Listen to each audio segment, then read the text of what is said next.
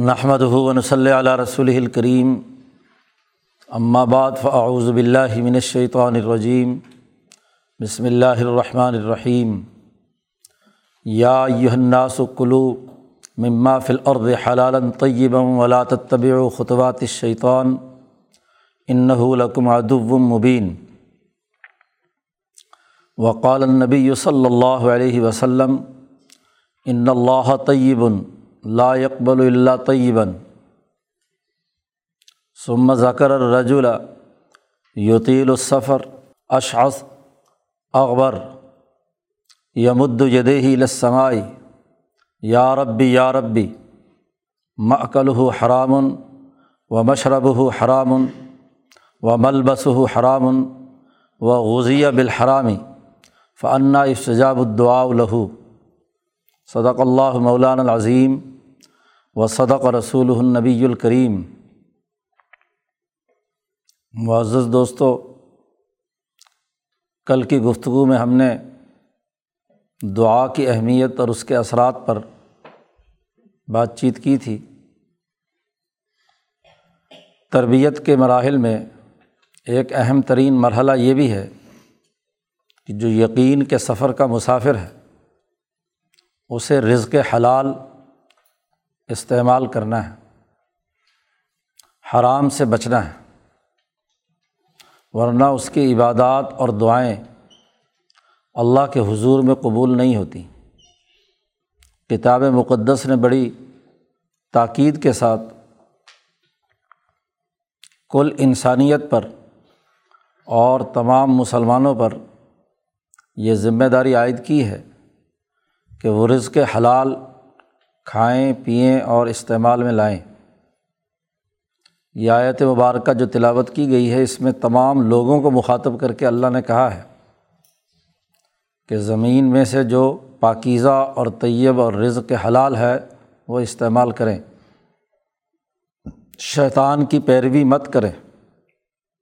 شیطان اکساتا ہے، مال کی محبت پیدا کرتا ہے، حرام مال کو استعمال کرنے کی تحریک پیدا کرتا ہے، وسوسے ڈالتا ہے۔ تو شیطان کے قدموں کی پیروی نہ کریں، وہ تمہارا دشمن ہے۔ تم پاکیزہ اور طیب رزق استعمال کرو۔ اور مومنوں کو مخاطب کر کے کہا اس کے چند آیتوں بعد کہ اے ایمان والو، اگر تم اللہ کی عبادت کرتے ہو تو پھر تمہارے لیے دو باتیں لازمی ہیں کہ کلوا من طیبات ما رزقناکم، پاکیزہ رزق کھاؤ اور اس کا اللہ کا شکر ادا کرو۔ تو اللہ کا شکر ادا کرنے کا حکم دیا ہے، اور یہ شکر رزق حلال پر ہے۔ صوفیہ کے ہاں بالخصوص اور تمام علماء ربانیین اور دین کی تعلیمات میں یہ بہت اہمیت کی حامل ہے کہ ایک سچا انسان اپنا لباس، اپنا کھانا پینا، اپنا رہنا سہنا، اپنے مالی معاملات کے اندر حلال و حرام کی تمیز برقرار رکھے۔ اللہ پاک نے جو چیزیں حلال قرار دی ہیں انہیں استعمال میں لائے، اور اللہ تبارک و تعالیٰ نے جن چیزوں کو حرام قرار دیا ہے ان سے بچے۔ ایک حدیث میں واضح طور پر بتلا دیا گیا ہے کہ الحلال بین والحرام بین، کہ حلال بھی اللہ تبارک و تعالیٰ نے واضح طور پر بیان کر دیا اور حرام بھی بیان کر دیا۔ اس لیے حلال و حرام کی تمیز پیدا کرنا اور رزق حلال استعمال میں لانا یہ ایک مسلمان کے فرائض اور ذمہ داریوں میں ہے۔ اس کی اہمیت یہاں تک ہے کہ نبی اکرم صلی اللہ علیہ وسلم کی جو حدیث ابھی خطبے میں ہم نے پڑھی ہے اس میں اللہ تبارک و تعالیٰ کے حوالے سے نبی اکرم صلی اللہ علیہ وسلم فرماتے ہیں کہ اللہ خود پاک ہے، ان اللہ طیب، پاکیزہ ہے، پاک ہے، صرف اسی چیز کو قبول کرتا ہے جو پاک ہو۔ اور پھر اس کے بعد آگے طویل حدیث ہے جس میں حضور صلی اللہ علیہ وسلم نے فرمایا کہ مسلمانوں کو حکم دیا گیا ہے کہ وہ نبیوں کی اتباع کریں، اور نبیوں کو بھی حکم دیا گیا ہے یا ایہا الرسل کلوا من الطیبات، اے رسولو تم پاکیزہ مال کھاؤ، تو وہاں انہیں بھی پاک مال کھانے کا حکم دیا ہے، اور پھر مسلمانوں سے کہا ہے کہ اگر تم عبادت کرنا چاہتے ہو،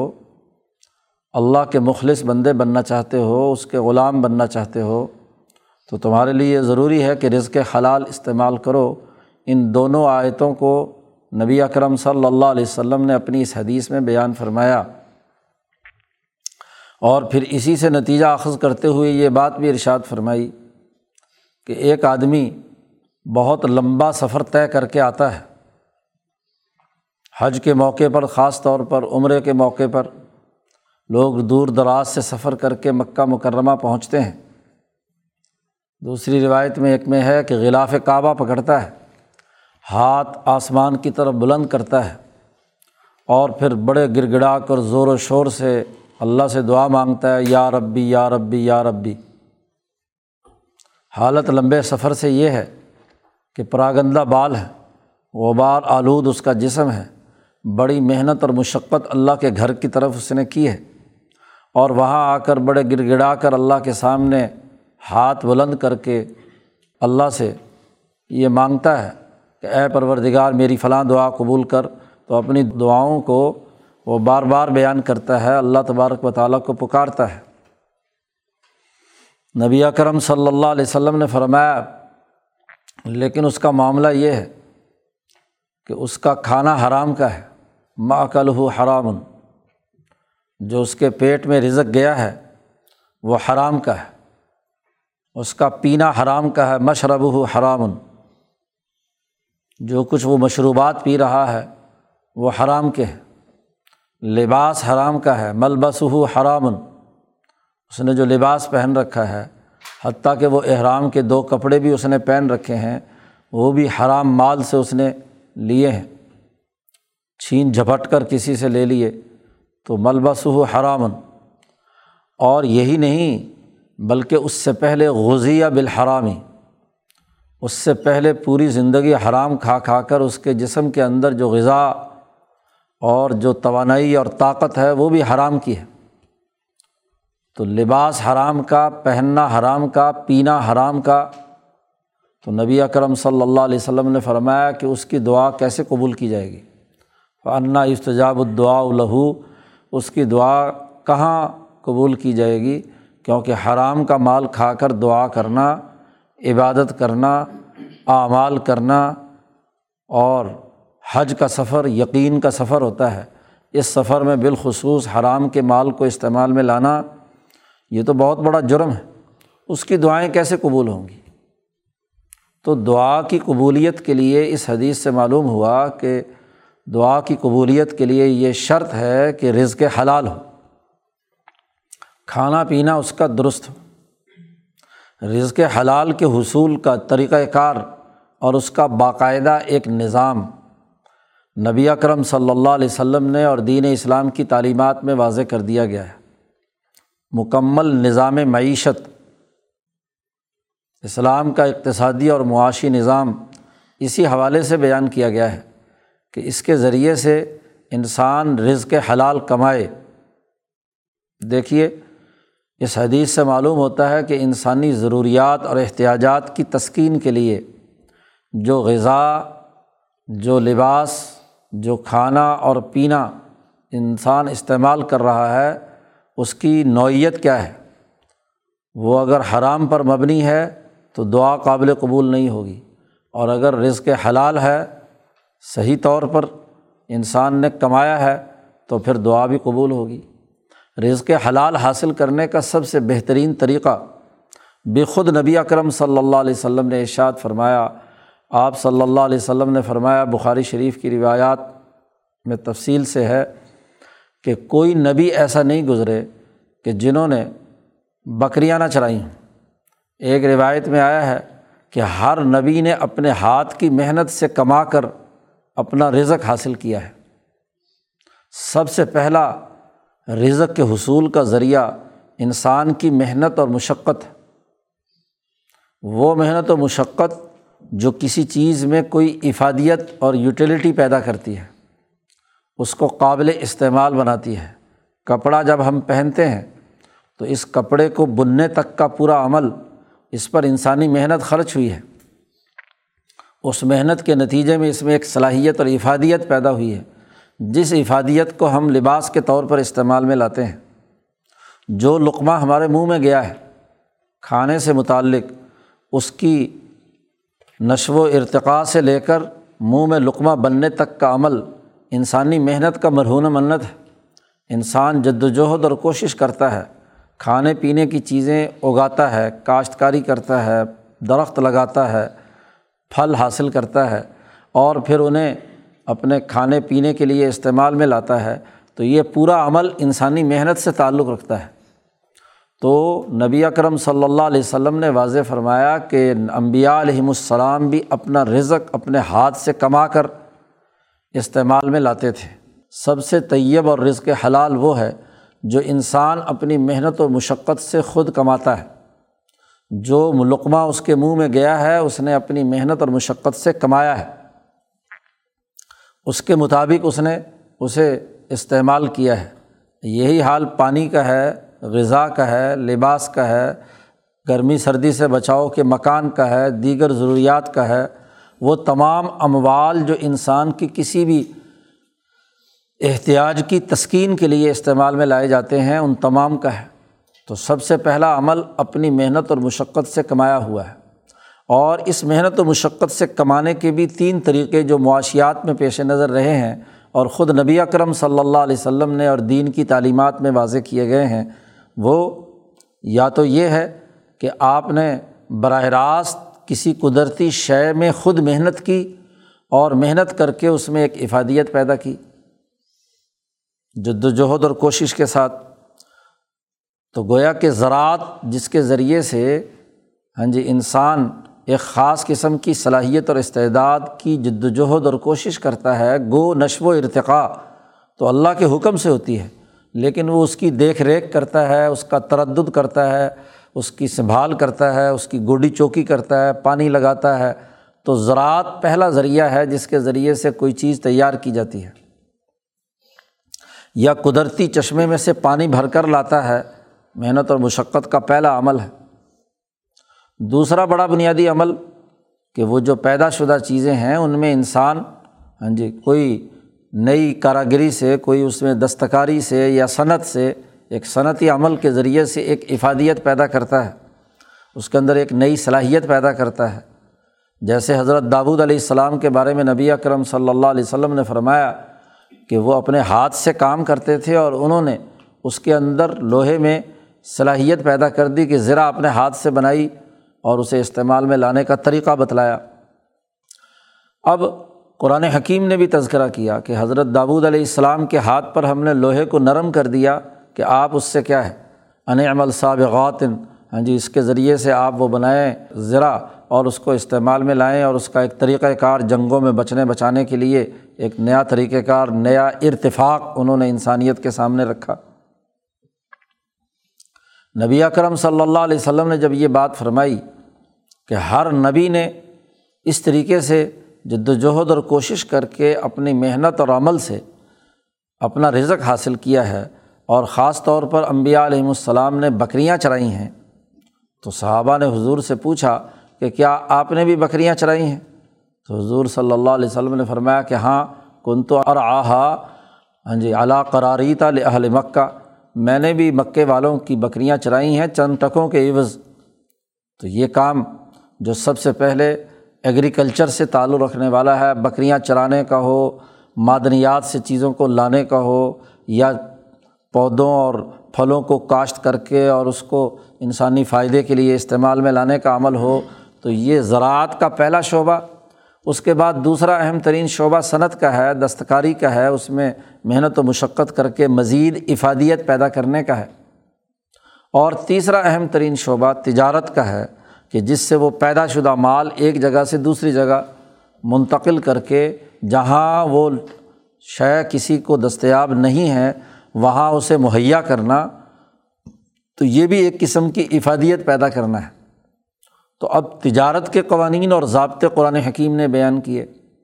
یا تو خود محنت سے اس نے وہ چیز حاصل کی ہو، اور یا کسی اور نے محنت کی ہے اور اس کا مال آپ لینا چاہتے ہیں تو وہ باہمی رضامندی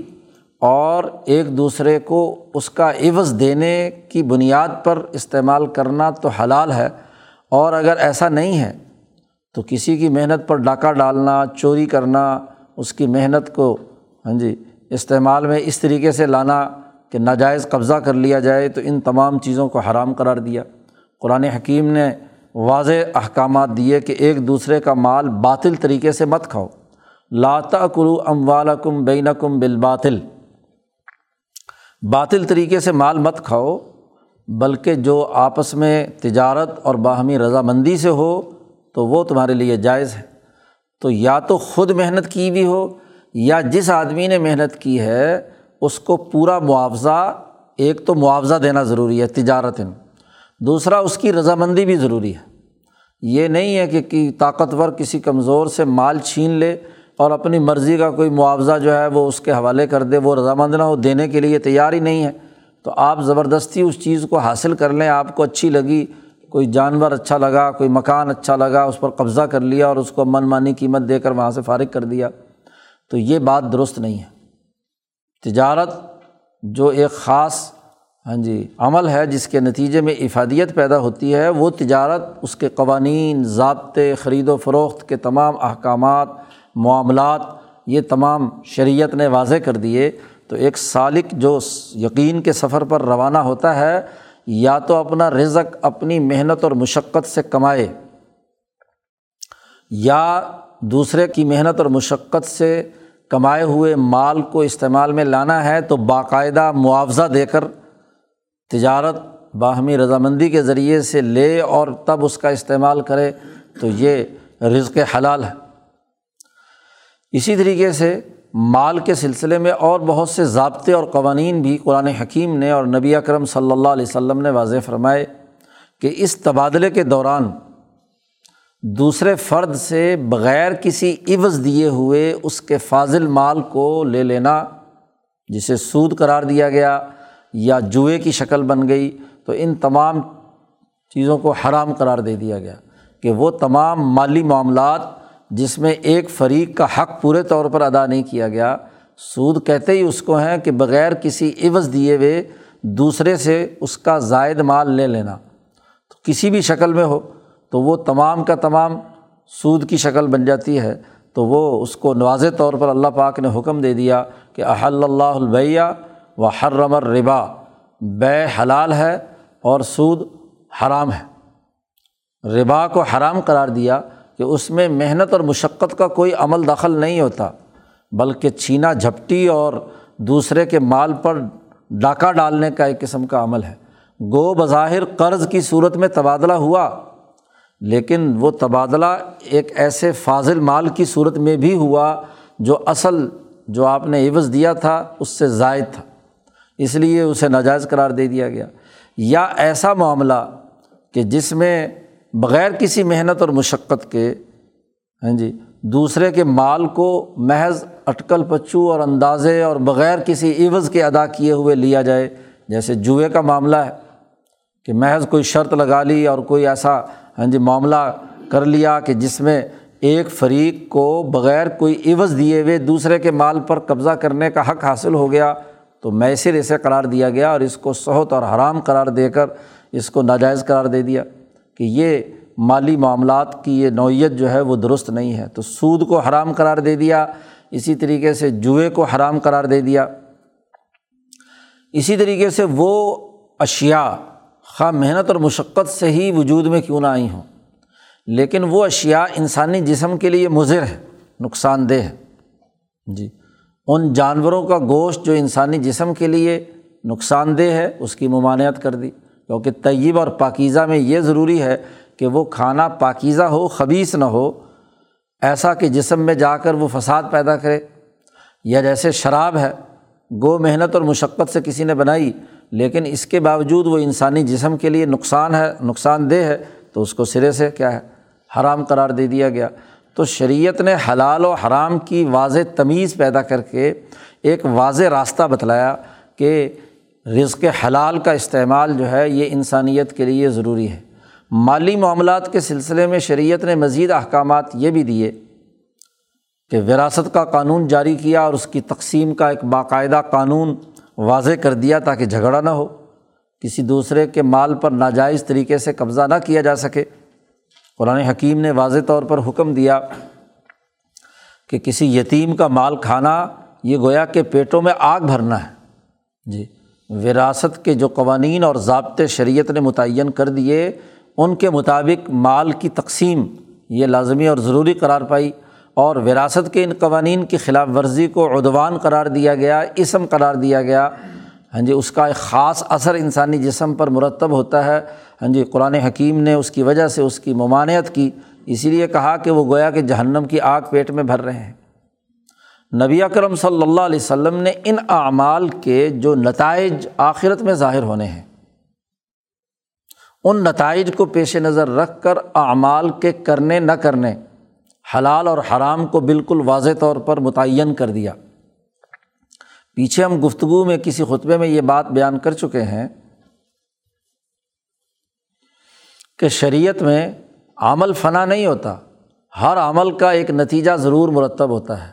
عمل انسانی روح کے ساتھ وابستہ ہوتا ہے اور اس کے کچھ نتائج دنیا میں اور بہت سے نتائج موت کے بعد کی زندگی میں ظاہر ہوتے ہیں۔ تو حرام مال کے استعمال کے جتنے بھی برے نتائج ہیں اس کا خود نبی اکرم صلی اللہ علیہ وسلم نے اپنی آنکھوں سے مشاہدہ کیا، معراج کی رات خاص طور پر، اور ویسے بھی آپ صلی اللہ علیہ وسلم کو مشاہدہ کرایا جاتا تھا چیزوں کا، تو اس کی بنیاد پر نبی اکرم صلی اللہ علیہ وسلم نے ان کی ممانعت کا حکم دیا ہے۔ تو حلال و حرام کی تمیز ایک سچے مسلمان کے لیے لازمی اور ضروری ہے۔ جب تک وہ حلال کا رزق استعمال نہیں کرتا اس وقت تک کیا ہے، ہاں جی، اس کی عبادات قابل قبول نہیں ہے۔ اسی تناظر میں نبی اکرم صلی اللہ علیہ وسلم نے فرمایا کہ کسی نے کسی دوسرے آدمی کی ایک بالشت زمین بھی قبضے میں لے لی، ناجائز اس کی زمین پر قبضہ کر لیا، دوسرے کی ملکیت میں ہے، تو اس کے ملکیت پر قبضہ کر کے اس نے استعمال میں لی ہوئی ہے، تو نبی اکرم صلی اللہ علیہ وسلم نے مشاہدہ فرمایا کہ قیامت کے دن اس انسان کے ساتھ معاملہ یہ ہوگا کہ وہ ایک بالشت زمین، یہاں اوپر سے لے کر نیچے تک ساتوں زمینوں تک، وہ پورا کا پورا ٹکڑا کاٹ کر اس کے گلے میں ہار بنا دیا جائے گا کہ اس بوجھ کو اٹھا۔ تو کتنی بھاری زمین، پتھریلی زمین ہے تو اس کے حساب سے، دوسری ہے تو اس کا اپنا ایک بوجھ، تو اس کے گلے میں لٹکا دیا جائے گا۔ تو نبی اکرم صلی اللہ علیہ وسلم نے تمام وعیدیں بتلائی ہیں، جی، تو ان تمام کی اساس پر ایک بڑا واضح پیغام دیا ہے رزق حلال کے استعمال کرنے کا۔ پھر آپ صلی اللہ علیہ وسلم ایسے اہم تمام معاملات میں ہر چیز کا ایک باقاعدہ، ہاں جی، سسٹم اور نظام بناتے تھے۔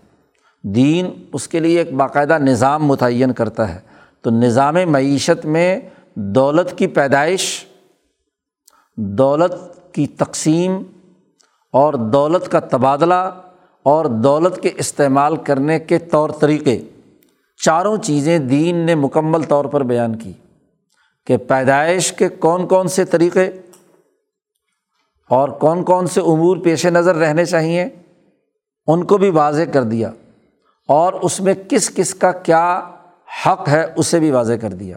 قرآنی تعلیمات نے اس بات کو واضح کر دیا کہ اصول معاشیات ہر مسلمان کے پیش نظر رہنے چاہیے۔ اصول معاشیات جو کسی معاشی سسٹم کی بنیاد ہیں، جو قرآنی تعلیمات کا حصہ ہیں، ان میں سب سے پہلا اصول حق معیشت میں مساوات کا ہے کہ جتنے وسائل اس کرۂ ارض پر اللہ پاک نے رکھے ہیں ان تمام میں تمام انسانوں کا حق یکساں اور برابر ہے۔ کسی کو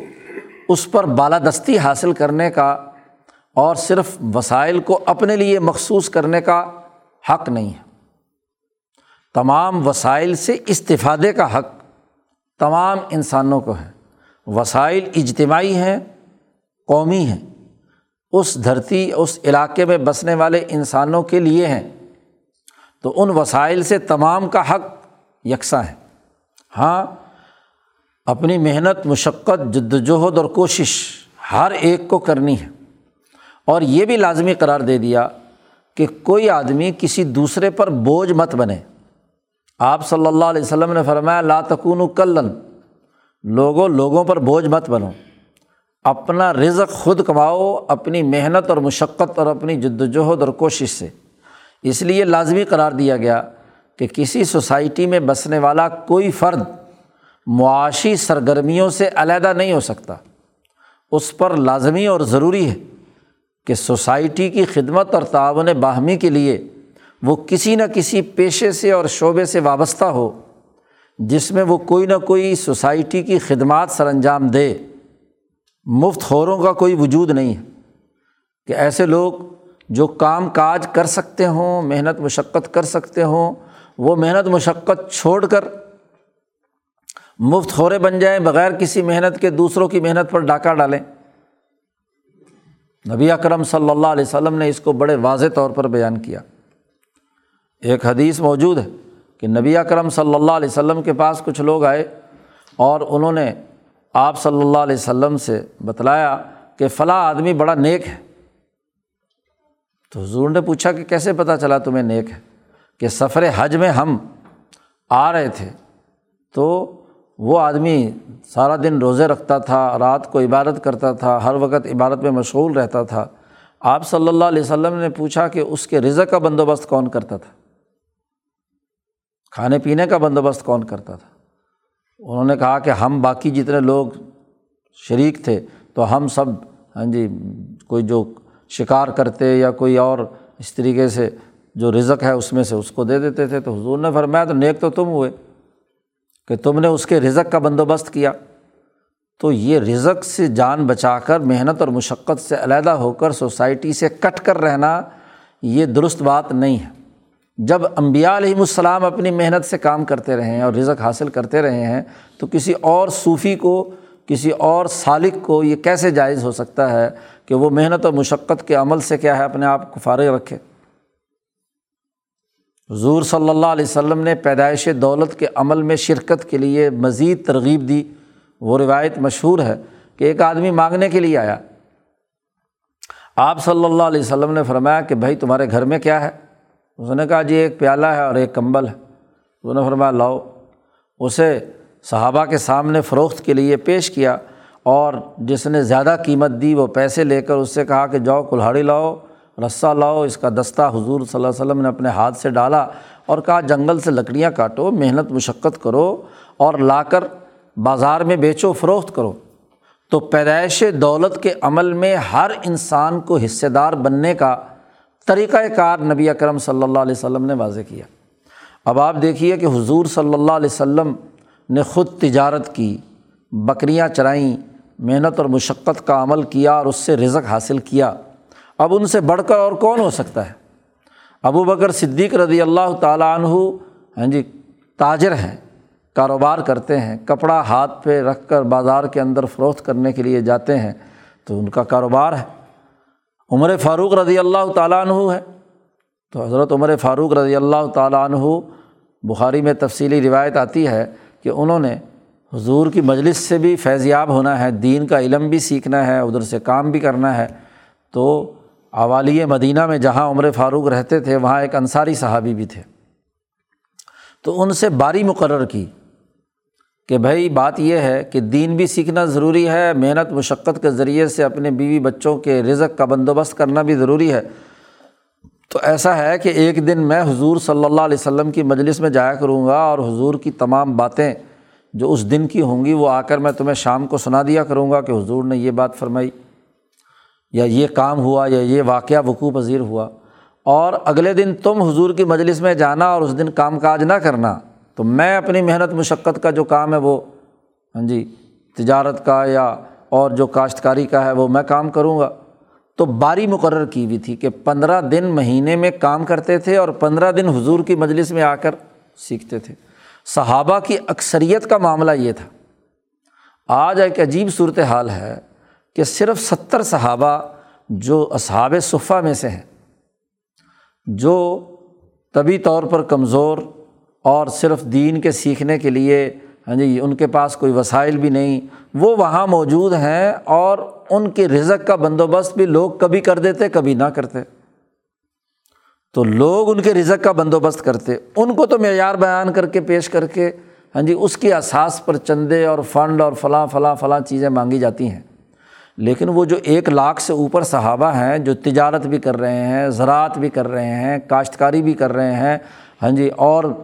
باقی مصروفیات بھی ان کی ہیں، اور دین بھی سیکھ رہے ہیں، خاص طور پر وہ خلفائے راشدین جو محنت و مشقت کے ساتھ اپنے رزق کا بندوبست کرتے ہیں، نمونہ اور معیار تو وہ ہیں۔ ان کے حوالے سے جدوجہد اور کوشش کا جو راستہ ہے وہ انسانیت کے سامنے نہیں رکھا جاتا۔ تو پیدائش دولت کے عمل میں نبی بھی شریک،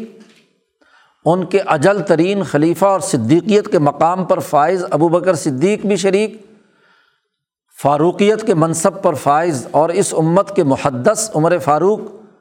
تجارت اور کاروبار ان تمام میں شریک،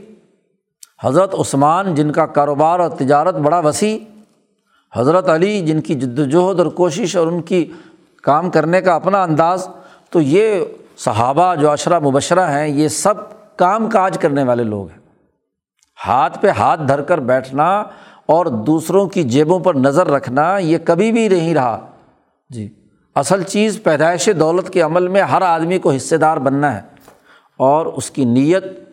اپنے حقوق اور فرائض کی ادائیگی ہے۔ بیوی بچوں کا حق آپ پر فرض ہے، والدین کا حق فرض ہے، اپنے حقوق کو استعمال میں لا کر ہاں جی باقی انسانیت کی خدمت کرنے کا حق ہے۔ اب صلہ رحمی مال کے بغیر نہیں ہو سکتی، پڑوسیوں کے حقوق مال کے بغیر نہیں ہو سکتے، تو اس مال کو کمانے کا حکم دیا گیا، محنت اور مشقت کرنے کا حکم دیا گیا، اپنے کسب سے ہاں جی چیزوں کو حاصل کر کے انسانی فائدے کے لیے استعمال میں لانے کا حکم دیا گیا۔ تو جو حقوق رکھے گئے ہیں ان کی ادائیگی کے لیے سب سے پہلا عمل کہ اس پیدائش دولت کے عمل میں اپنی اپنی صلاحیت کے مطابق وہ جس پیشے کو اختیار کرنا چاہتا ہے کرے، اس میں مہارت پیدا کرے، صلاحیت پیدا کرے، اور یہ نیت رکھے کہ انسانیت کے فائدے کے لیے میں اسے استعمال میں لاؤں گا۔ نبی اکرم صلی اللہ علیہ وسلم نے اس کے فضائل بھی بتلائے۔ کاشتکار جب فصل کاشت کرتا ہے تو حضور صلی اللہ علیہ وسلم نے فرمایا کہ کوئی آدمی کوئی درخت نہیں بوتا، کوئی فصل نہیں لگاتا، لیکن اگر اس فصل سے ہاں جی کوئی جانور کھا دیتا ہے، کوئی پرندے دانہ چگ لیتے ہیں، تو یہ بھی اس کے لیے صدقہ ہے، کیونکہ اس نے مخلوق خدا کی خدمت کا ایک کام کیا ہے، یہ بھی صدقہ ہے۔ بیوی بچوں کا خرچ اس نے اٹھایا ہے اپنی محنت مشقت سے کما کر، تو یہ بھی صدقہ ہے۔ تو یہ دولت کی پیدائش کے عمل میں حصے دار بننا، اور پھر پیدا شدہ دولت اس کی تقسیم، منصفانہ تقسیم، یہ بھی شریعت کا بنیادی حکم ہے کہ جو دولت پیدا کی گئی ہے اس کی تقسیم جو شریعت نے طریقہ کار بتلایا ہے۔ نبی اکرم صلی اللہ علیہ وسلم نے فرمایا کہ جو تم نے مال کمایا اس پر سب سے پہلا حق تمہارے جسم کا ہے، تم اپنا جسم کی جو ضروریات ہیں، خود بھوکا ہو، پیاسا ہو، مر رہا ہو، اور اس پر کوئی ذمہ داری عائد کی جائے کہ دوسروں کے حقوق ادا کرے، سب سے پہلے تو اسے اپنی بھوک دور کرنی ہے، اپنا لباس ہے، اپنے پانی کا بندوبست کرنا ہے، اپنے رزق کا اپنے اوپر استعمال کرنا ہے، اس کے بعد تمہاری بیوی کا حق ہے، پھر تمہارے بچوں کا حق ہے، والدین کے حقوق ہیں، رشتہ داروں کے حقوق ہیں، پڑوسیوں کے حقوق ہیں، سوسائٹی کے حقوق ہیں۔ تو اس کی تقسیم کی ترتیب بھی بتلا دی، اور پھر اسی کے ساتھ ساتھ اس پیدائش دولت کے عمل میں جو لوگ شریک رہے ہیں ان کی اجرتیں، ان کے معاوضے، وہ بھی اس تقسیم کا حصہ ہے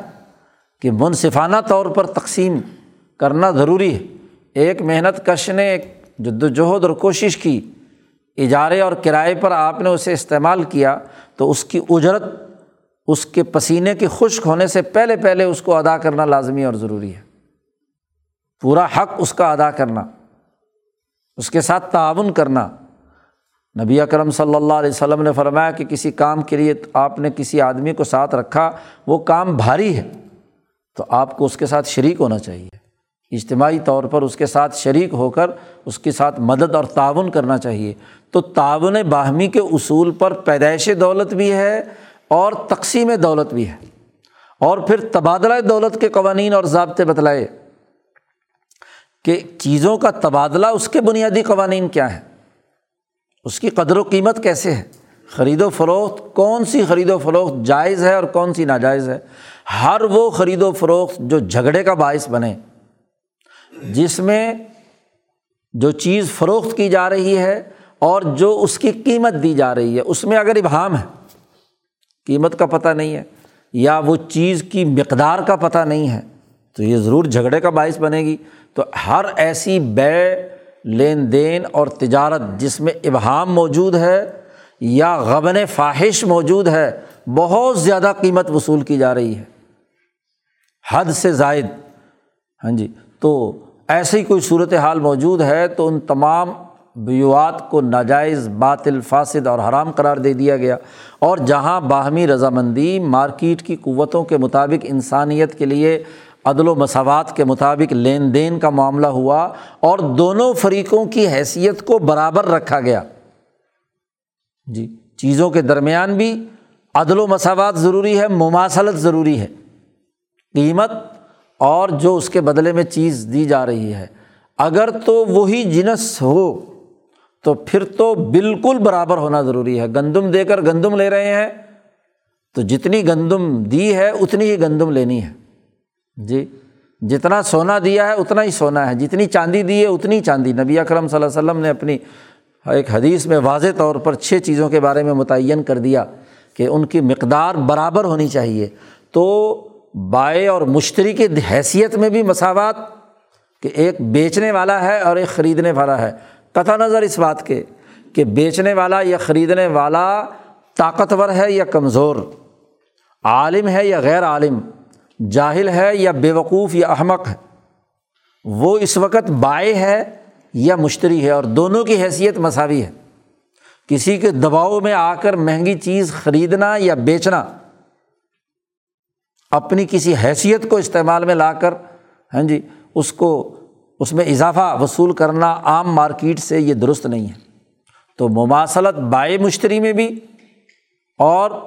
دونوں چیزیں جو خرید اور بیچی جا رہی ہیں، ایک دوسرے سے تبادلہ ہو رہا ہے، ان کے درمیان بھی اگر وہ دونوں مثلاً بمثل ہیں تو پھر تو کیا ہے، جائز ہے۔ نبی اکرم صلی اللہ علیہ وسلم نے اس کی وضاحت کر دی۔ تو عدل و مساوات کے مطابق تبادلہ دولت کی تمام سرگرمیاں ہونی چاہیے، تمام تجارتی سرگرمیاں اسی کام کے لیے۔ اسی طریقے سے نبی اکرم صلی اللہ علیہ وسلم نے، کتاب مقدس قرآن حکیم نے یہ بھی واضح کر دیا کہ تبادلے کے ذریعے سے کوئی حلال چیز بھی آپ اپنے پاس لے آئے، تقسیم کے ذریعے سے آپ کے پاس اچھی چیز آ گئی، وراثت سے آئی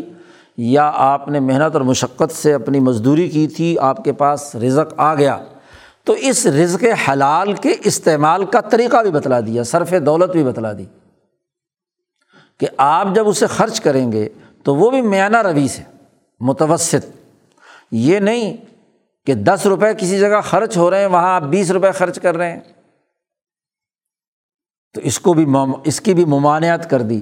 اور اگر 10 روپے کہیں خرچ ہونے تھے اور آپ کنجوسی اور بخل سے وہاں 5 روپے خرچ کر رہے ہیں، جی، تو قرآن حکیم نے عباد الرحمن کی جو خصوصیات بیان کی ہیں اس میں واضح طور پر کہا ہے کہ ان کی معیشت کی تمام سرگرمیاں کانا بین ذالکا قوامہ، ان کے درمیان جو استعمال کرنے کا عمل ہے وہ بالکل توازن کے ساتھ ہونا چاہیے، نہ تو اس کے اندر اسراف ہو اور نہ اس کے اندر تقتیر اور بخل ہو۔ تو چیزوں کی استعمال کرنے کا طریقہ بھی بتلا دیا۔ تو جو معیشت کے 4 شعبے تھے کہ دولت کی پیدائش کیسے ہوگی، دولت کا تبادلہ کیسے ہوگا، دولت کی تقسیم کیسے ہوگی، اور اس کا صرف اور اس کا استعمال کیسے ہوگا، ان 4 بنیادی عناصر جو کسی بھی معیشت کے ضروری ہیں، اس کے بارے میں اسلام ایک مکمل تعلیمات کا ایک پیکیج دیتا ہے۔ تو اسی کا نام نظام ہے۔ جب ہم نظام کی بات کرتے ہیں تو نظام دراصل کسی بھی کام کے جتنے مرحلے ہیں اس کے بارے میں وہ ہدایات دیتا ہو تو وہ اسی کا نام سسٹم ہے۔ آج کل بعض لوگ، ہاں جی، اسلام کے ذمہ دار بنے ہوئے ہیں لیکن وہ نظام کا انکار کرتے ہیں کہ اسلام کا کوئی معاشی نظام نہیں ہے۔ اسلام کے معاشی نظام میں بنیادی چیزیں 4 موجود ہیں، تو اس کا ایک مکمل سسٹم موجود ہے، جی، اور وہ مکمل سسٹم انسانی معاشی ضروریات کے تمام پہلوؤں کا احاطہ کرتا ہے، کوئی پہلو اس کے دائرے سے باہر نہیں ہے، اور ان اصولوں کے تحت کرتا ہے جو قرآن حکیم نے واضح کر دیے، جن میں پہلا اصول تمام معاشی وسائل میں تمام لوگوں کا یکساں حق، دوسرا بنیادی اصول کہ اپنی محنت و مشقت پیدائش دولت کی عمل میں اس کی دوڑ میں جو لوگ شریک ہیں تو جو اپنی ذہنی صلاحیت، جسمانی طاقت اور قوت سے زیادہ رزق حاصل کر لیتا ہے، کچھ کم کر لیتے ہیں تو فطری تفاوت معیشت میں، جی درجات معیشت میں ایک فطری تفاوت ہو سکتا ہے، لیکن جن کے پاس ہوا ہے زائد انہوں نے دولت انہوں نے حاصل کر لی، ان پر بھی ذمہ داری عائد کی گئی کہ وہ سوسائٹی کے ان پسماندہ طبقات کو جو کما نہیں سکتے، یتیم ہیں، مسکین ہیں، ہاں جی، جو محنت اور مشقت نہیں کر سکتے، معذور ہیں، تو ان کے حقوق کی ادائیگی کے لیے وہ اپنی ذمہ داریوں کو نبھائیں، زکوٰۃ سے ان کے حقوق ادا ہو جائیں تب، اور اگر وہ نہیں اور اس کے باوجود محتاج موجود ہیں تو ان کے مال میں زکوٰۃ کے علاوہ بھی حکومت کو حق ہے کہ ان کا مال لے کر ان کی ضروریات کو پورا کرے جو سوسائٹی میں کمزور لوگ ہیں۔ اسی طریقے سے بنیادی اصول اور ضابطہ یہ بھی بتلا دیا معیشت کے حوالے سے کہ دولت کا ارتکاز کرنا، جی اجناس کا احتکار کرنا، یہ بھی ناجائز ہے۔ لعنت فرمائی نبی اکرم صلی اللہ علیہ وسلم نے کہ جو اجناس کی ذخیرہ اندوزی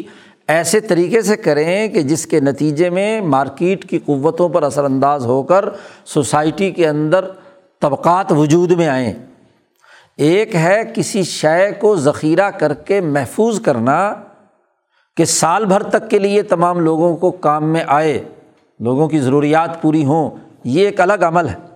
اور ایک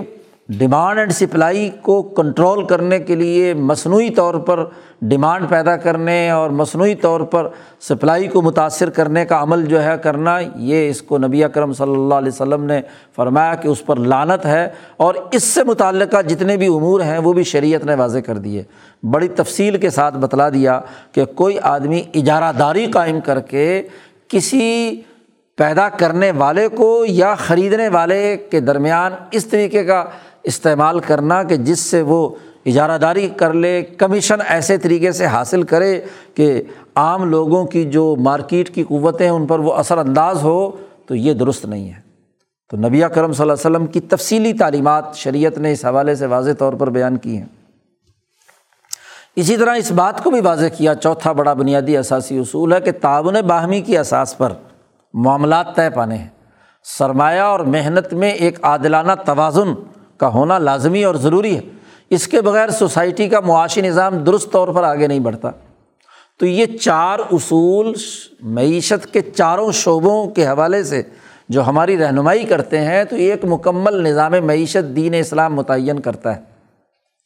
اب ایک آدمی قرآن حکیم کی تلاوت کرتا ہے، جی وہ علم التوحید و صفات بھی سیکھ لیتا ہے، علم العبادات بھی سیکھ لیتا ہے، ارتفاقات کے کچھ شعبے بھی کر لیتا ہے، ذکر اذکار بھی کرتا ہے، تسبیحات بھی کرتا ہے، لیکن رزق حلال کی کمائی کی طرف توجہ نہیں دیتا۔ اس نے جو کچھ کھایا، پیا، پہنا وہ سب کا سب حرام کا ہے، تو ظاہر ہے کہ اس کی نہ دعا قبول، نہ عبادت قبول، نہ اس کی ہاں جی اللہ کے ساتھ جو تعلق ہے وہ قابل قبول، کیونکہ مالی معاملات کے اندر احتیاط کا ہونا بڑا لازمی اور ضروری ہے، پوچھا جائے گا۔ اور اسی کے لیے ہی یہ جو ملکیت کا قانون ہے یہ بھی اسی تناظر میں ہے۔ ملکیت حاصل ہوتی ہے یا تو اپنی محنت اور مشقت سے کمائے ہوئے مال سے جو جائز طریقے سے آپ نے کمایا، تو چونکہ حق انتفاع آپ کا اس کے اوپر زیادہ ہو گیا ہے، آپ نے محنت اور مشقت کی ہے، اس محنت اور مشقت کی وجہ سے اس میں جو افادیت پیدا ہوئی ہے یہ آپ کی ہے، کسی دوسرے کو بغیر تبادلے کے اس میں ہاں جی حق نہیں ہے۔ اسی طریقے سے اگر وراثت سے آیا ہے تو آپ کے مورث نے محنت کی تھی اور اس کی محنت سے جو مال وجود میں آیا ہے اس کی منصفانہ تقسیم کا ہونا لازمی اور ضروری ہے، اور اس کے مطابق اس کا استعمال ہونا ضروری ہے۔ تو یہ تمام قوانین شریعت کے اس لیے ہیں کہ اس کے ذریعے سے ایک انسان پاکیزہ رزق کھائے، حلال رزق کھائے، اور اس کی بنیاد پر ترقی کرے۔ آج جو سب سے بڑا مسئلہ درپیش ہے، نمازیں پڑھنا آسان ہے، عبادات کرنا آسان ہے، تلاوت کرنا آسان ہے، ذکر اذکار بھی بڑے کثرت سے ہو رہے ہیں، دعائیں بھی بہت مانگی جا رہی ہیں، لیکن نتائج کیوں ظاہر نہیں ہو رہے؟ اس کی سب سے بڑی وجہ یہ ہے کہ پچھلے 200-250-300 سال سے دنیا پر ایک ایسا ظالمانہ معاشی نظام مسلط ہے جس نے ہر انسان کو مجبوراً یا خوشی سے حرام کھانے کھلانے پر مجبور کر دیا ہے۔ سرمایہ داری نظام جس کی اساسیت انسان دشمنی پر ہے، انسانی فائدے کے لیے نہیں ہے۔ دیکھیے بڑی واضح سی بات ہے، دین اسلام کی تعلیمات ہمیں یہ باور کراتی ہیں کہ اللہ پاک نے انسانوں کو معزز بنایا ہے اور باقی تمام اشیاء انسانوں کے لیے ہے۔ سرمایہ داری نظام معاملہ الٹا کرتا ہے کہ تمام انسان سرمایہ کے لیے ہے۔ سرمایہ داری نظام کہتے ہی اس کو ہے کہ جس میں معاملہ بدل جائے کہ سرمایہ اصل قرار پائے، اس کا ریٹرن لینا ضروری ہے۔ انسانیت تباہ ہوتی ہے تو ہو، انسان اور سرمایہ میں ٹکراؤ ہو تو سرمایہ کو غلبہ ہوگا اور انسانیت اس کے سامنے مجبور اور مقہور ہو کر ہاتھ باندھ کر کھڑی رہے گی۔ وہ ذلیل ہو، رسوا ہو، تباہ و برباد ہو، وہ اس نے انسانیت پر مسلط کر دیا۔ جب سے یہ سامراجی ایسٹ انڈیا کمپنی نے دنیا پر قبضہ کیا اور اس کمپنی کے نتیجے میں آج سینکڑوں ہزاروں کمپنیاں وجود میں آ گئی، اور پھر ان کمپنیوں کو ایک لیگل پرسن قرار دے دیا گیا انسان کے مقابلے پر۔ اس نے انسانیت کی تباہی کا راستہ کھولا ہے، انسانیت سے رزق حلال چھین لیا، انسانیت کو حرام کی طرف مجبور کر دیا، انسان کی آزادی سلب کر لی۔ آپ یہ بات اچھی طرح یاد رکھیے کہ دین اسلام کی تعلیمات میں یہ بھی لازمی اور ضروری ہے کہ ہر فرد کی معیشت آزاد ہونی چاہیے، حریت پر مبنی ہے کہ وہ اپنی آزاد مرضی سے محنت کرے، آزاد مرضی سے پیدائش دولت کے عمل میں شریک ہو، آزاد مرضی کے ساتھ تجارت، کاروبار، لین دین کے اندر شریک ہو، حریت فکر و عمل ہو، اور پھر ان آزاد انسانوں سے مل کر جو ریاست بھی وجود میں آئے وہ ریاست بھی آزاد ہو، وہ کسی جبر کے تحت نہ ہو۔ سماحت نفس انسانیت کا بنیادی خلق، اور اس سماحت نفس کے لیے امام شاہ ولی اللہ فرماتے ہیں کہ صوفیہ اکرام کی اصطلاح اس سماحت کو بیان کرنے کے لیے حریت کی بھی استعمال کی ہے کہ انسان آزاد ہو جائے۔ کیا مطلب؟ اس کی معیشت آزاد ہو، اس کا خاندانی نظام ہر قسم کے جبر اور تسلط سے آزاد ہو، وہ کسی دوسرے کا غلام نہ ہو۔ حر کہتے ہی عربی میں اس کو تھے کہ جو معاشی طور پر اپنے پاؤں پر خود کھڑا ہے، اس نے کاروبار، تجارت، لین دین، زراعت، کاشتکاری، جو بھی معیشت کے شعبے ہیں اس میں اس نے جو امور سر انجام دینے ہیں وہ اپنی اس معیشت میں آزاد ہو، اس کی حریت کی حفاظت کی جائے، وہ اس چیز کا غلام نہ ہو۔ اس کے دو پہلو ہیں، ایک تو یہ کہ اس زر کا غلام نہ ہو، اس مال کا غلام نہ ہو، اس جائیداد کا غلام نہ ہو، اس کی محبت اس کے دل میں اس طرح نہ بیٹھ جائے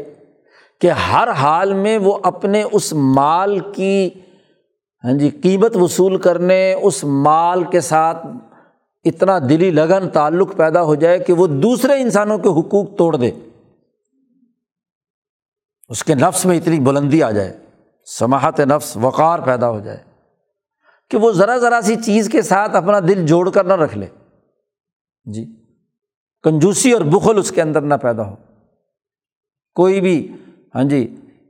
مظلوم اور کمزور دیکھا تو وہ فوراً مال اس کے لیے خرچ کرتا ہے، تو سماحت کا یہ ذیلی شعبہ سخاوت کہلاتا ہے۔ کوئی بھی انسانی ضرورت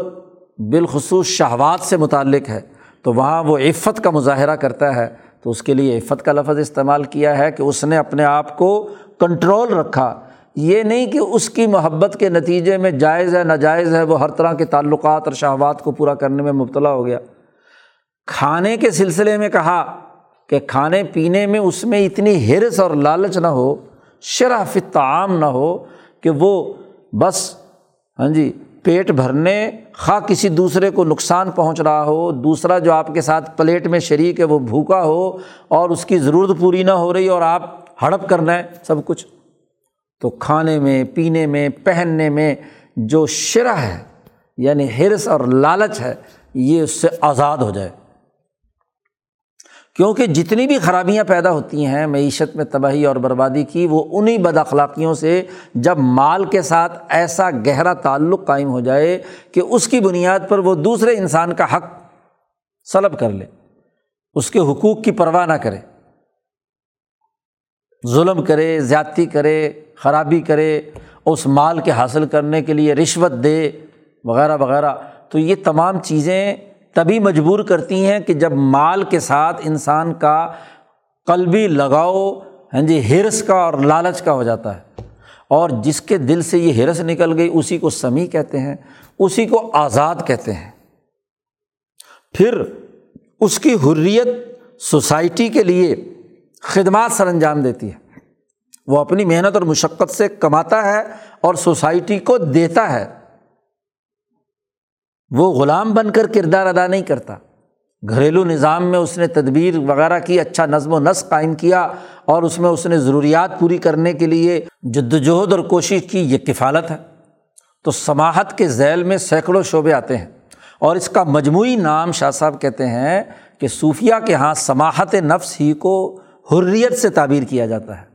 کہ وہ چیزوں کی غلامی سے آزاد ہو جائے،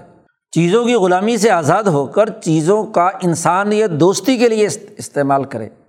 سرمایہ داری نظام الٹا معاملہ کرتا ہے، یہ ایک تو سرمایہ کو اصل قرار دیتا ہے اور پھر انسان کو اس بات پر ابھارتا ہے کہ اس سرمایہ کی محبت اور لالچ میں اتنا اندھا ہو جائے کہ سرمایہ کے دیوتا کی پوجا کرے، اس کا ریٹرن ہر حال میں لے، اس کا بدلہ اسے ضرور ملنا چاہیے، اور اس کے لیے وہ ہر حربہ استعمال میں لاتا ہے، لوٹ مار بھی کرتا ہے، قتل و غارت گری بھی کرتا ہے، خون بھی بہاتا ہے۔ اس لیے شاہ ولی اللہ صاحب نے ایک بڑی اچھی بات کہی ہے شح کی حقیقت بیان کرتے ہوئے، شح اور بخل یہ نہیں ہے کہ ایک آدمی کے پاس بہت زیادہ دولت ہو، بہت زیادہ دولت ہونا یہ بخل کی علامت نہیں ہے۔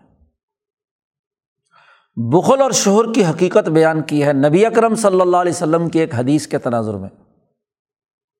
نبی اکرم صلی اللہ علیہ وسلم نے فرمایا کہ تم گزشتہ قوموں کی طرح شح میں مبتلا نہ ہو، اس لیے کہ تم سے پہلی قومیں جو ہیں وہ ہلاک ہوئیں اس شح کی وجہ سے، کہ اس شح کی وجہ سے وہ دوسرے انسانوں کو قتل کرتے تھے، ان کے مال پر ناجائز قبضہ کرتے تھے، ان کی بستیوں کو لوٹتے تھے۔ سفک دماء، خون بہانا، مالوں کو لوٹنا، ان کی عزتوں کو پامال کرنا۔ دولت بہت وسیع آپ کے پاس بھی ہے لیکن آپ کے دل میں اس کی محبت نہیں ہے، جہاں ضرورت ملک کو، قوم کو، غریبوں کو، کمزوروں کو آپ اس کے لیے بے دھڑک خرچ کرتے ہیں۔ اس دولت کے حصول کے لیے نہ کسی بندے کو قتل کیا، نہ کسی کے مال پر قبضہ کیا، نہ کسی کی عزت کو پامال کیا، تو یہ بخیل آدمی نہیں ہے، یہ تو آزاد اور حریت والا ہے جس نے اپنی محنت اور مشقت سے تجارت اور کاروبار میں ترقی دے کر مال کمایا ہے، جس نے اپنی محنت اور مشقت سے سوسائٹی کے لیے ہاں جی ایک نیا تخلیقی کام، افادیت کا ایک اہم ترین شعبہ اس نے اپنایا ہے، تجارت میں ترقی کی اپنی یقین کی بدولت، رزق حلال کی، اس نے زراعت میں ترقی کرنا، اس کے لیے نت نئے طریقے ایجاد کرنا، اس کے لیے محنت اور مشقت کر کے سوسائٹی کی ترقی کے لیے کردار ادا کرنا، یہ ایک حریت فکر والے ہاں جی انسان کا کام ہے کہ وہ اپنے پاؤں پر کھڑے ہو کر اپنی معیشت کو آزاد بنائے۔ تو زراعت، صنعت اور تجارت کو ترقی دینا یہ سرمایہ داری نہیں ہے، یاد رکھو۔ سرمایہ داری یہ ہے کہ اس کی اساس پر شاہ صاحب فرماتے ہیں انسانوں کو قتل کرنا، ان کے مالوں پر قبضہ کرنا، ان کی عزتوں سے کھیلنا، انہیں غلام بنانا، یہ سرمایہ پرستی ہے۔ اور دنیا میں یہ کام پچھلے 300 سال سے منظم انداز میں دنیا کا یہ سرمایہ دارانہ نظام کر رہا ہے، کمپنیاں کر رہی ہیں۔ اور پھر اس کے نتیجے میں جو سب سے بڑی خرابی پیدا ہوئی وہ یہ کہ جو سوسائٹی میں حریت سے تجارت، صنعت اور زراعت نے ترقی کرنی تھی، آزاد معیشت لوگوں کی ہونی تھی، اور اس کے نتیجے میں لوگوں کی آراء آزاد ہونی تھی، ان کا فکر آزاد ہونا تھا، اس کو ختم کرنے کے لیے ایک نیا حربہ استعمال کیا گیا، ملازمت کا۔ کمپنیوں کی ملازمتیں، ان کے غلام بنانے کا، رائے ان کی آزاد نہیں رہنے دی گئی، غلام بنا دی گئی۔ جی، اس لیے دنیا بھر میں معیشتوں کے لیے بنیاد تو اپنے پاؤں پر خود کھڑے ہو کر اپنی معیشت کو نئے انداز میں تخلیق کرنا۔ ملازمت کوئی تخلیقی عمل نہیں ہے، اور خاص طور پر وہ ملازمت جو ان کمپنیوں کی ہو، وہ تو سوائے غلامی کی اور کچھ نہیں، غلامی کی نئی شکل ہے کہ آپ ان کے لیے خدمات سر انجام دیتے ہیں، اور جو وہ حکم دیں اس کے مطابق کردار ادا کرنا ہے۔ تو زراعت تباہ کر دی ملکوں اور قوموں کی جس سے وہ اپنے پاؤں پر کھڑے ہوتے، ملکوں کی تجارت تباہ و برباد کر دی، ملکوں کے اندر ان کی صنعت اور حرفت جس سے تخلیقی عمل پیدا ہوتا اور کوئی ریاست اپنے پاؤں پر کھڑی ہوتی، اس کو تباہ و برباد کر دیا۔ دنیا بھر کی منڈیوں پر قبضہ کر کے وہاں ان کو غلام بنا کر ان کو ملازمت کا چسکا دے دیا۔ حتیٰ کہ تعلیم بھی ملازمت کے لیے ہے، تعلیم تخلیقی صلاحیتوں کی بنیاد پر، اپنی آزادی کی اساس پر، اپنی معیشت کو درست کرنے کے لیے نہیں ہے۔ تو سرمایہ پرستی کا یہ ماحول، سرمایہ داری نظام کا یہ کردار جس نے آج انسانیت کو ظلم کی چکی میں پیس رکھا ہے، تو جب تک ایک سالک یقین کے سفر پر چلنے والا دین کے غلبے کے نقطہ نظر سے، اس کی معاشی تعلیمات کے غلبے کے نقطہ نظر سے جدوجہد اور کوشش نہیں کرتا، اور اپنی آزاد معیشت کی بنیاد پر اپنا کھانا، اپنا پینا، اپنا پہننا، اپنی غذا، اپنی ضروریات رزق حلال کے تناظر میں حاصل نہیں کرتا، تو دعا کیسے قبول ہوگی؟ فانا یستجاب الدعاء لہ، اس کی عبادات کے اندر تاثیر کیسے پیدا ہوگی؟ نتائج کیسے انسانیت کے لیے درست ظاہر ہوں گے؟ آج اس سرمایہ پرستی کے ماحول نے انسانیت کو یرغمال بنایا ہوا ہے۔ اس لیے ایک سالک کے لیے، یقین کے سفر کے مسافر کے لیے، اس ظلم کے معاشی نظام سے برات کا اعلان کرنا، اس سے نفرت کرنا، اس کی مزاحمت کرنا، اور جو دین نے رزق حلال کے کمانے کا سسٹم اور نظام دیا ہے اس کو قائم کرنے کی جدوجہد اور کوشش، اس کے لیے اجتماعی اور انفرادی کاوشیں کرنا، کردار ادا کرنا، یہ ایک یقین کے مسافر کے لیے لازمی اور ضروری ہے۔ اسی لیے ہم دیکھتے ہیں کہ جب سے دنیا پہ یہ مظالم ڈھائے گئے، تو اس بر عظیم پاک و ہند کی ولی اللہ تحریک کے وہ اولوالعزم مشائخ جن کی نسبت بہت عالی ہے، جی، جو عبادات کے اعلیٰ مقام پر ہیں، خود شاہ ولی اللہ صاحب، جی، شاہ عبدالعزیز، شاہ اسحاق صاحب، سید احمد شہید، اس ظلم کے معاشی نظام کے خلاف مزاحمت کی علامت جدوجہد اور کوشش، اس کے لیے کردار ادا کرنے کا عمل۔ اب اپنے دور کے اتنے اونچے ولی کامل ہیں سید احمد شہید کہ جس علاقے سے گزرے اور جہاں کچھ دن حضرت نے قیام کیا، تو اس پورے علاقے کی آپ کی قلبی توجہ نے کایا پلٹ دی، نمازی ہو گئے، عبادت گزار ہو گئے، اللہ سے تعلق پیدا ہو گیا، مجاہدانہ جذبات ان کے اندر پیدا ہو گئے، مزاحمت کا عمل ان کے اندر آ گیا، اور اسی کے ساتھ ساتھ وہ اس ظلم کے نظام، بیگانگان بعید الوطن کے بنائے ہوئے غلط معاشی نظام کے مقابلے پر، ہاں جی، آزادی اور حریت کی جنگ لڑ رہے ہیں۔ جی، واضح طور پر شاہ عبدالعزیز صاحب لکھتے ہیں کہ یہاں دلی میں لوگوں کی معیشت سلب کر لی گئی، ان پر جاگیرداری مسلط کی جا رہی ہے، ان کے اوپر ایسا معاشی نظام مسلط کیا جا رہا ہے جو ان کے حقوق کو پامال کر رہا ہے، تو ایک صوفی اور سالک اور ایک ان کے شاگرد اور مرید کے لیے لازمی ہے کہ وہ اس کے انسداد کے لیے جد و جہد اور کوشش کرے۔ جی یہاں کے صوفیاء نے، ان مجددین نے اس دور کے مرض کو پہچانا کہ یہ رزق حرام یہاں کی تباہی اور بربادی کا سبب بن رہا ہے، اس رزق حرام کے نظام کے خلاف مزاحمت ضروری ہے، اس کا خاتمہ ضروری ہے، تبھی عبادات کا پورا نتیجہ ظاہر ہوگا۔ اور اس کے ساتھ ساتھ پھر ان حضرات نے اپنی قوت اور توجہ سے کم از کم اپنی ذات کی حد تک تو یہ فیصلہ کیا کہ جب مزاحمت کرنی ہے تو اس مزاحمتی عمل کے اندر وہ تمام ایسی سرگرمیاں جو کسی بھی صورت میں ظلم پر منتج ہوتی ہیں، سود خوری ہے، اس میں رشوت ہے، اس میں بددیانتی ہے، ناجائز طریقے سے کام ہے، ان تمام سے کم از کم انہوں نے اپنی ذوات قدسیہ کو محفوظ کر لیا۔ حضرت حاجی امداد اللہ صاحب مہاجر مکی رحمۃ اللہ علیہ نے اپنی پوری جائیداد جی اپنے دوسرے بھائی کو دے دی کہ جاؤ، واقعی ورثاء کو دے دی، اور خود جدوجہد کا وہ مجاہدے کا وہ راستہ اختیار کیا جس کے ذریعے سے کیا ہے ایک بہت بڑی جماعت تیار ہوئی۔ حضرت نانوتوی کا یہ حال، حضرت گنگوہی کا یہ حال، حضرت شاہ عبد الرحیم رائے پوری کا یہ حال، ہر ایک نے، اور پھر پوری مزاحمت کی اس غلط نظام کے خلاف کہ جو بھوک و افلاس پیدا کر رہا ہے، اس بر عظیم پاک و ہند کو غلام بنا رہا ہے، اس کی آزادی سلب کر رہا ہے، عدل و مساوات کے معاشی نظام کے خلاف ہاں جی کام کر رہا ہے، تو عدل و انصاف کے نظام کے قیام کے لیے، معاشی ہاں جی لوگوں کی ضروریات کی تکمیل کے لیے ان حضرات نے جدوجہد کی۔ جہاں خانقاہوں میں بیٹھ کر انہوں نے ذکر اذکار سکھایا،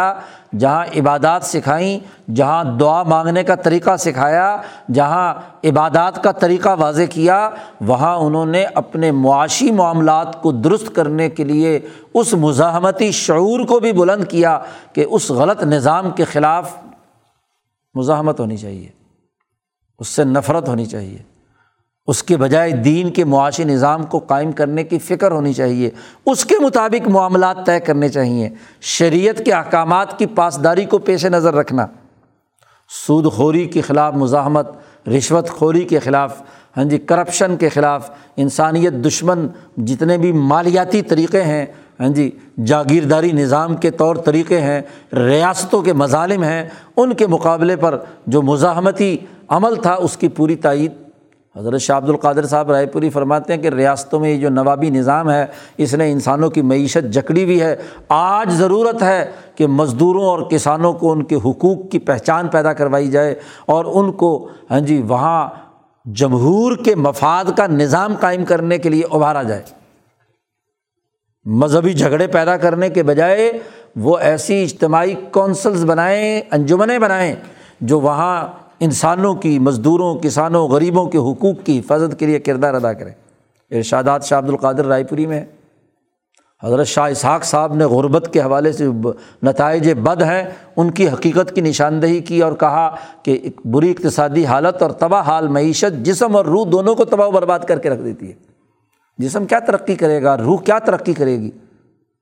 تو یہ وہ اولیاء اللہ ہیں جنہوں نے اس دور کے اس معاملے کو سمجھا۔ آج رزق حلال کے نام پر مسئلے تو بڑے بیان کیے جاتے ہیں، لیکن یہ تمام رزق حلال حاصل جس نظام سے ہونا ہے اس نظام پر شعور پیدا نہیں کیا جاتا، بلکہ اس نظام کی اعلی کاری کی جاتی ہے، بلکہ اس سرمایہ داری نظام کو مشرف بہ اسلام کرنے کی کوشش کی جاتی ہے کہ اس کے اوپر اسلام کا ٹائٹل لگا دیا جائے۔ جب اسلام کا نظام اس کو سمجھا ہی نہیں جائے گا، اس کا شعور ہی نہیں ہوگا، اپنے مریدین، اپنے متعلقین اور منتسبین میں اس کا شعور ہی نہیں دیا جائے گا، اور چھوٹے چھوٹے مسئلے ہاں جی رزق حلال کے نام پر بیان کیے جائیں گے، تو اس کے نتیجے میں تو دین کا مکمل نظام تو سوسائٹی میں قائم نہیں ہوگا۔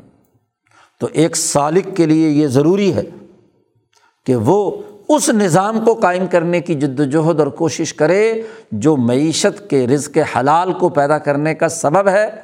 اور اپنی ذات کی حد تک اس سرمایہ داری نظام سے ہاں جی برات کا اعلان کرنا اور اس کے اعلی کار نہ بننا، سرمایہ پرستی کے اس مرض میں مبتلا نہ ہونا، اور اس کی سب سے اہم ترین بات یہ ہے کہ اس تعیش پسندانہ طرز زندگی کو ترک کر دینا، اس صارف مارکیٹ کی حیثیت سے کردار ادا کر کے اس سرمایہ داری نظام کو مضبوط بنانے کا عمل، اس سے برات کا اعلان کیا جائے۔ سرمایہ پرستی تعیش پسندی میں مبتلا کرتی ہے، بلا ضرورت چیزیں خریدنا، بلا ضرورت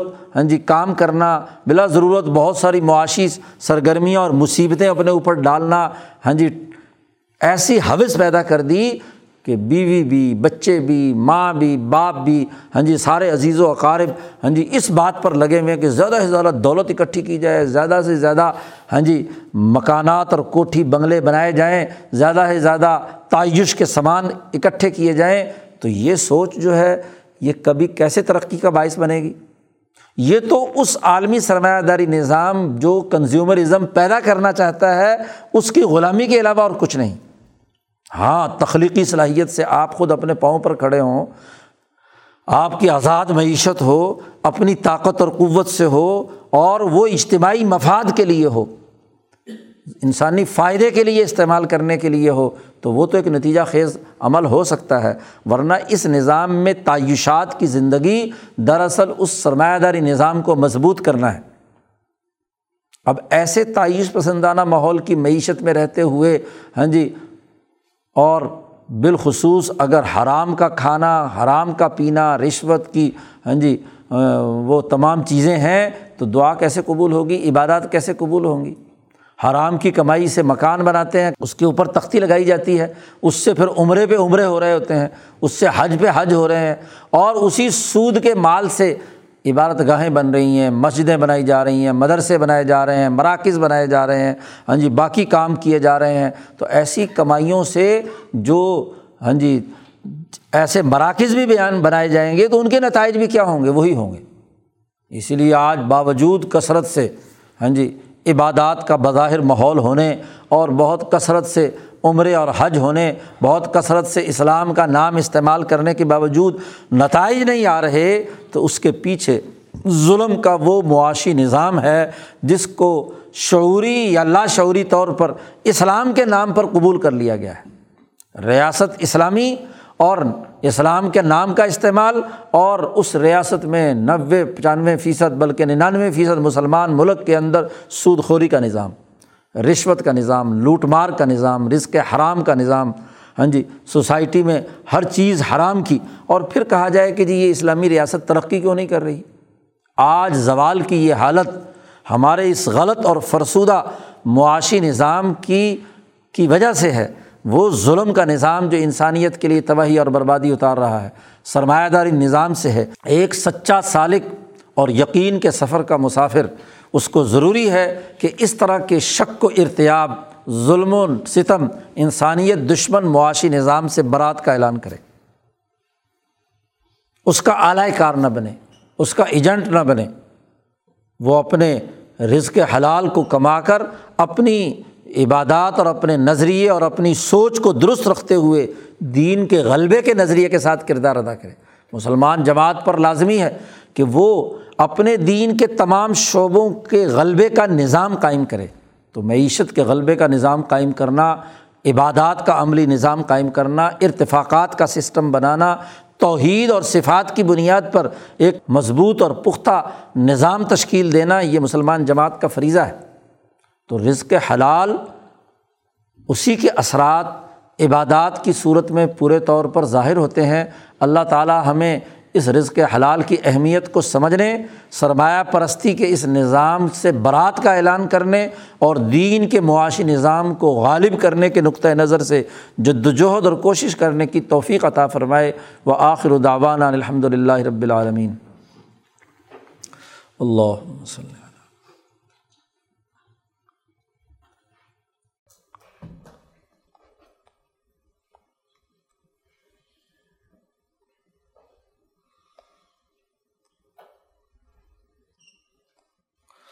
اجمعین۔